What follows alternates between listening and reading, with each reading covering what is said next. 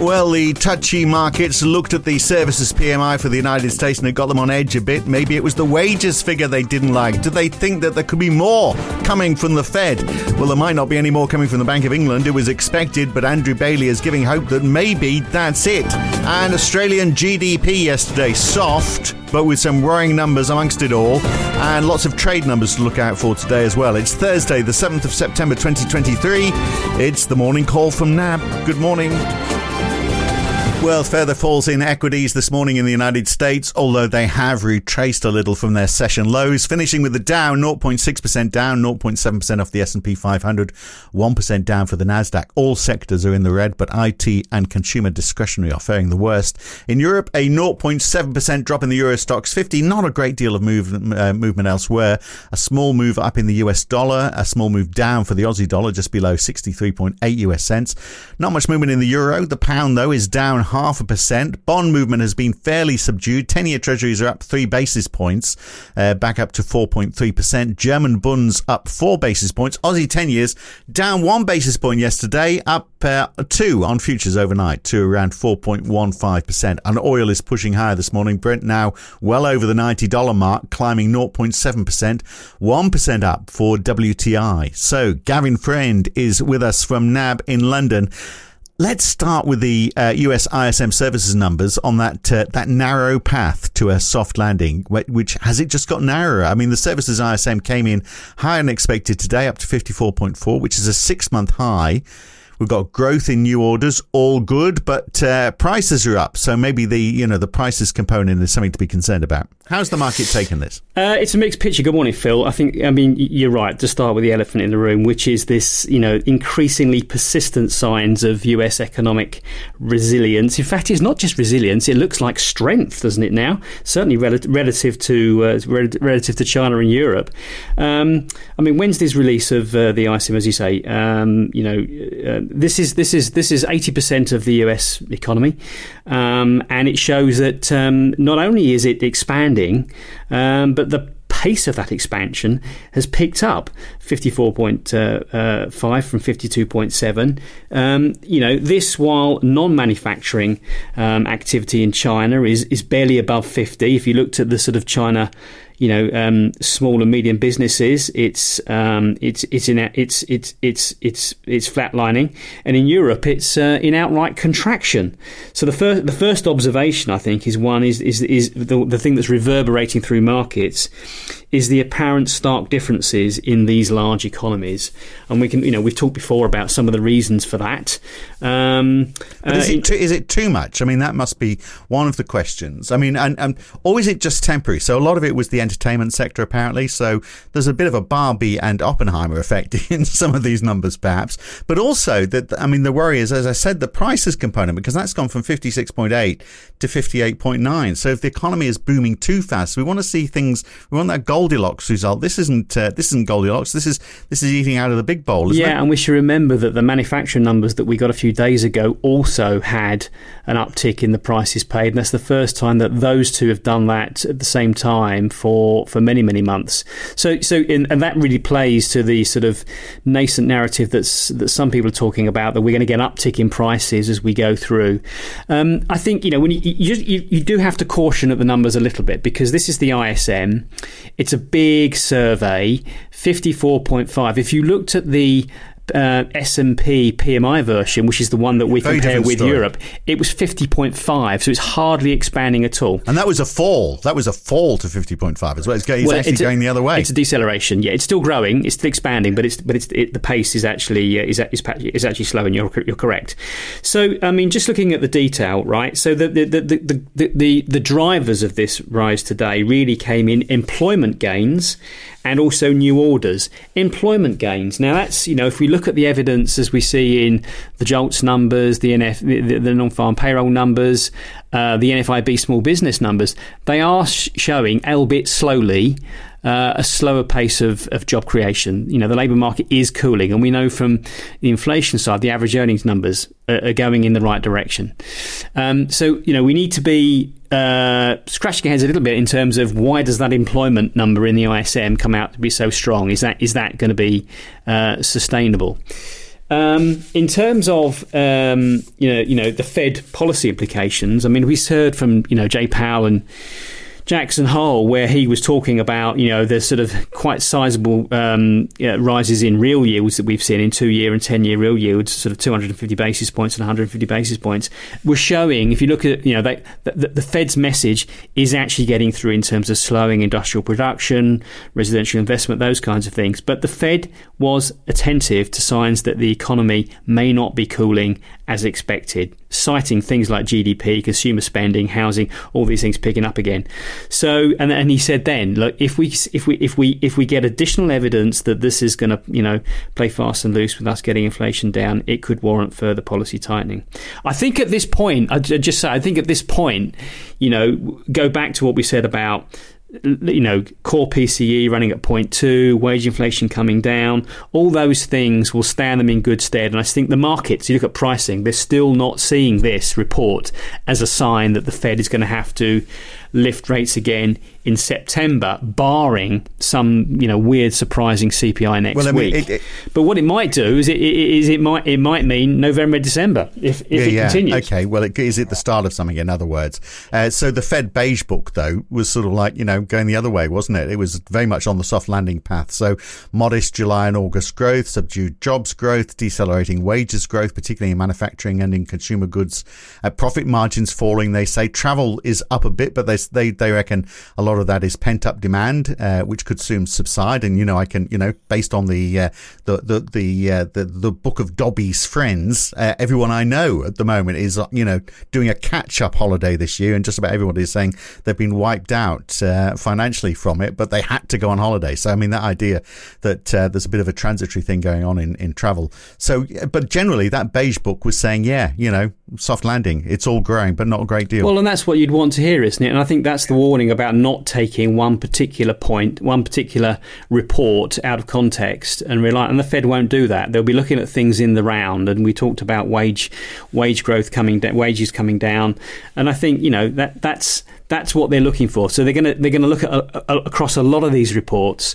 Before they pass judgment. It's all on the data, of course. Now, look, Australia's GDP yesterday, a 0.4% rise in GDP in the June quarter, 3.4% in annual terms, which sounds good.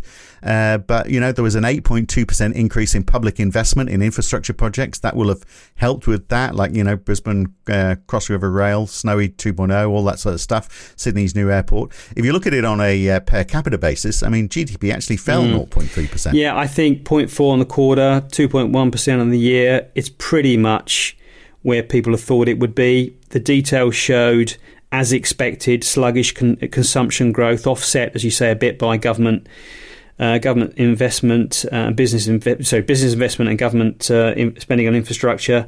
Services exports also helped a bit. There was a 0.2 upgrade from upward revision to Q1 growth. And so, while the economy is broadly maintaining momentum, it is nonetheless slowing and showing that the RBA's tightening of policy is working its way through, slowing demand, things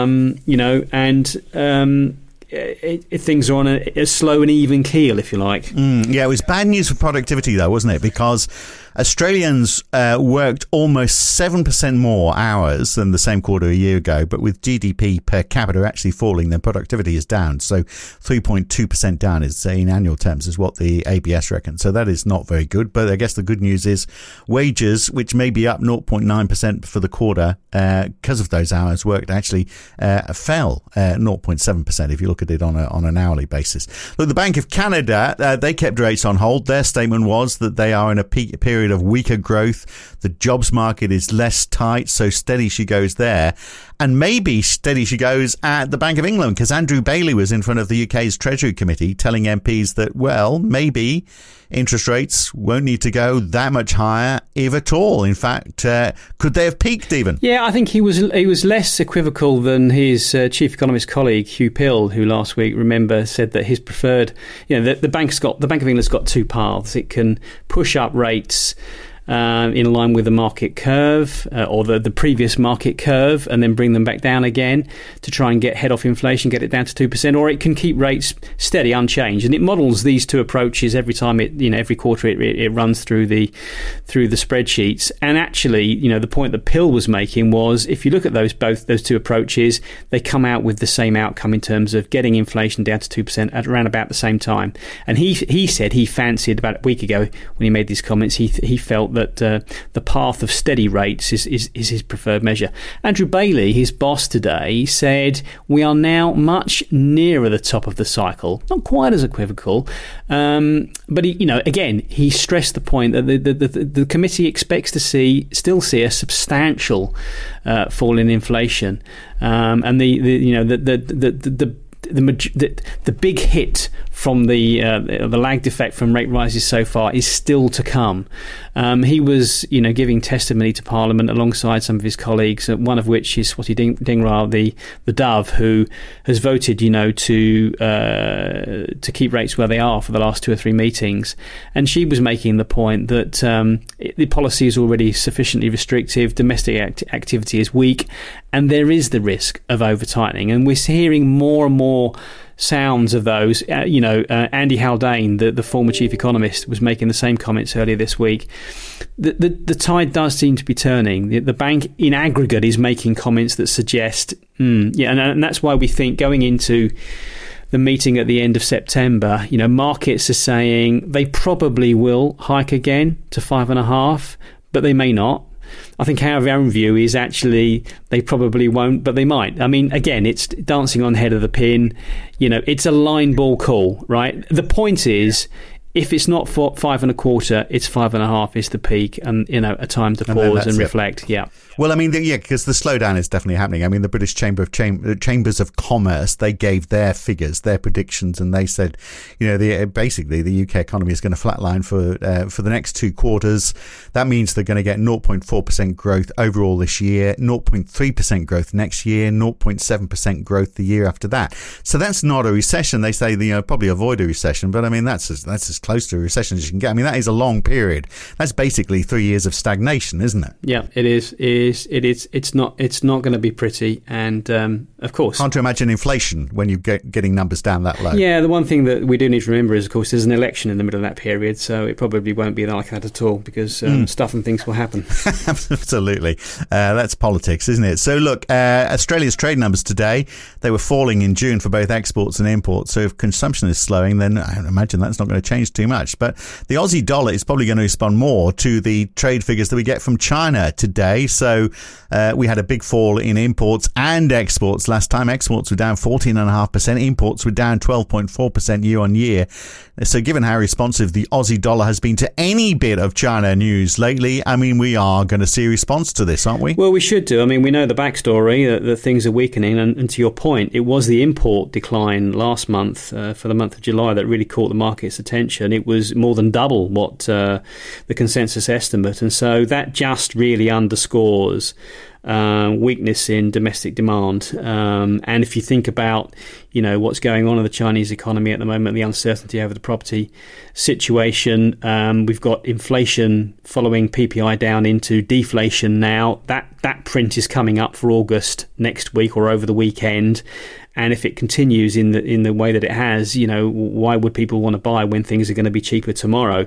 So markets will be looking out for whether there was any rebound there in the import side. And then on the export side, the weakness that we saw there really just reflects weaker production. So, I mean, the winner out of this was a slight increase in the trade surplus simply because imports fell so much harder than exports. But that's not a positive story, is it? So no. Well, we'll see what it brings today, I guess. It is the to your point, it's the reverberations of what this means for China through the global economy and through important trading partners such as Australia and New Zealand that matters. And let's not forget Governor Lowe's goodbye speech today. Some final remarks some final remarks is the title of his speech at lunchtime today at the Annika Foundation.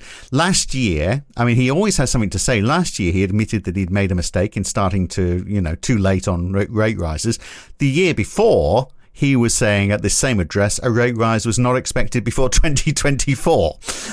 So he always has something to say at these events. He may not always be right, but he has something to say. So it's going to be interesting to see what he has to say today. Yeah, I'm sure it's going to be a very reflective speech. You know, he's a deep thinker. It'll be bigger picture, I'm sure. I'm sure he'll celebrate things like full employment and things like that, you know. But it probably won't give us much in terms of where policy is going. Well, less of his concern now. He can take a long holiday, can't he? Or learn how to fly a plane. That's a good idea, isn't it? That's it for today. Thanks, Gavin. Cheers, Phil. And 2 episodes of The Morning Call tomorrow. We've got the Friday morning edition, then tomorrow afternoon, the weekend edition, when we look at Australia's road to net zero, where the question is, if we are just focused on meeting net zero targets, are we missing an opportunity? Because net zero alone means a net fall in exports. And how do we stop that happening? That is the weekend edition tomorrow afternoon. But I'll be back tomorrow morning for our regular edition of The Morning Call. I'm Phil Dobby for NAB. I'll see you then. Thanks for listening.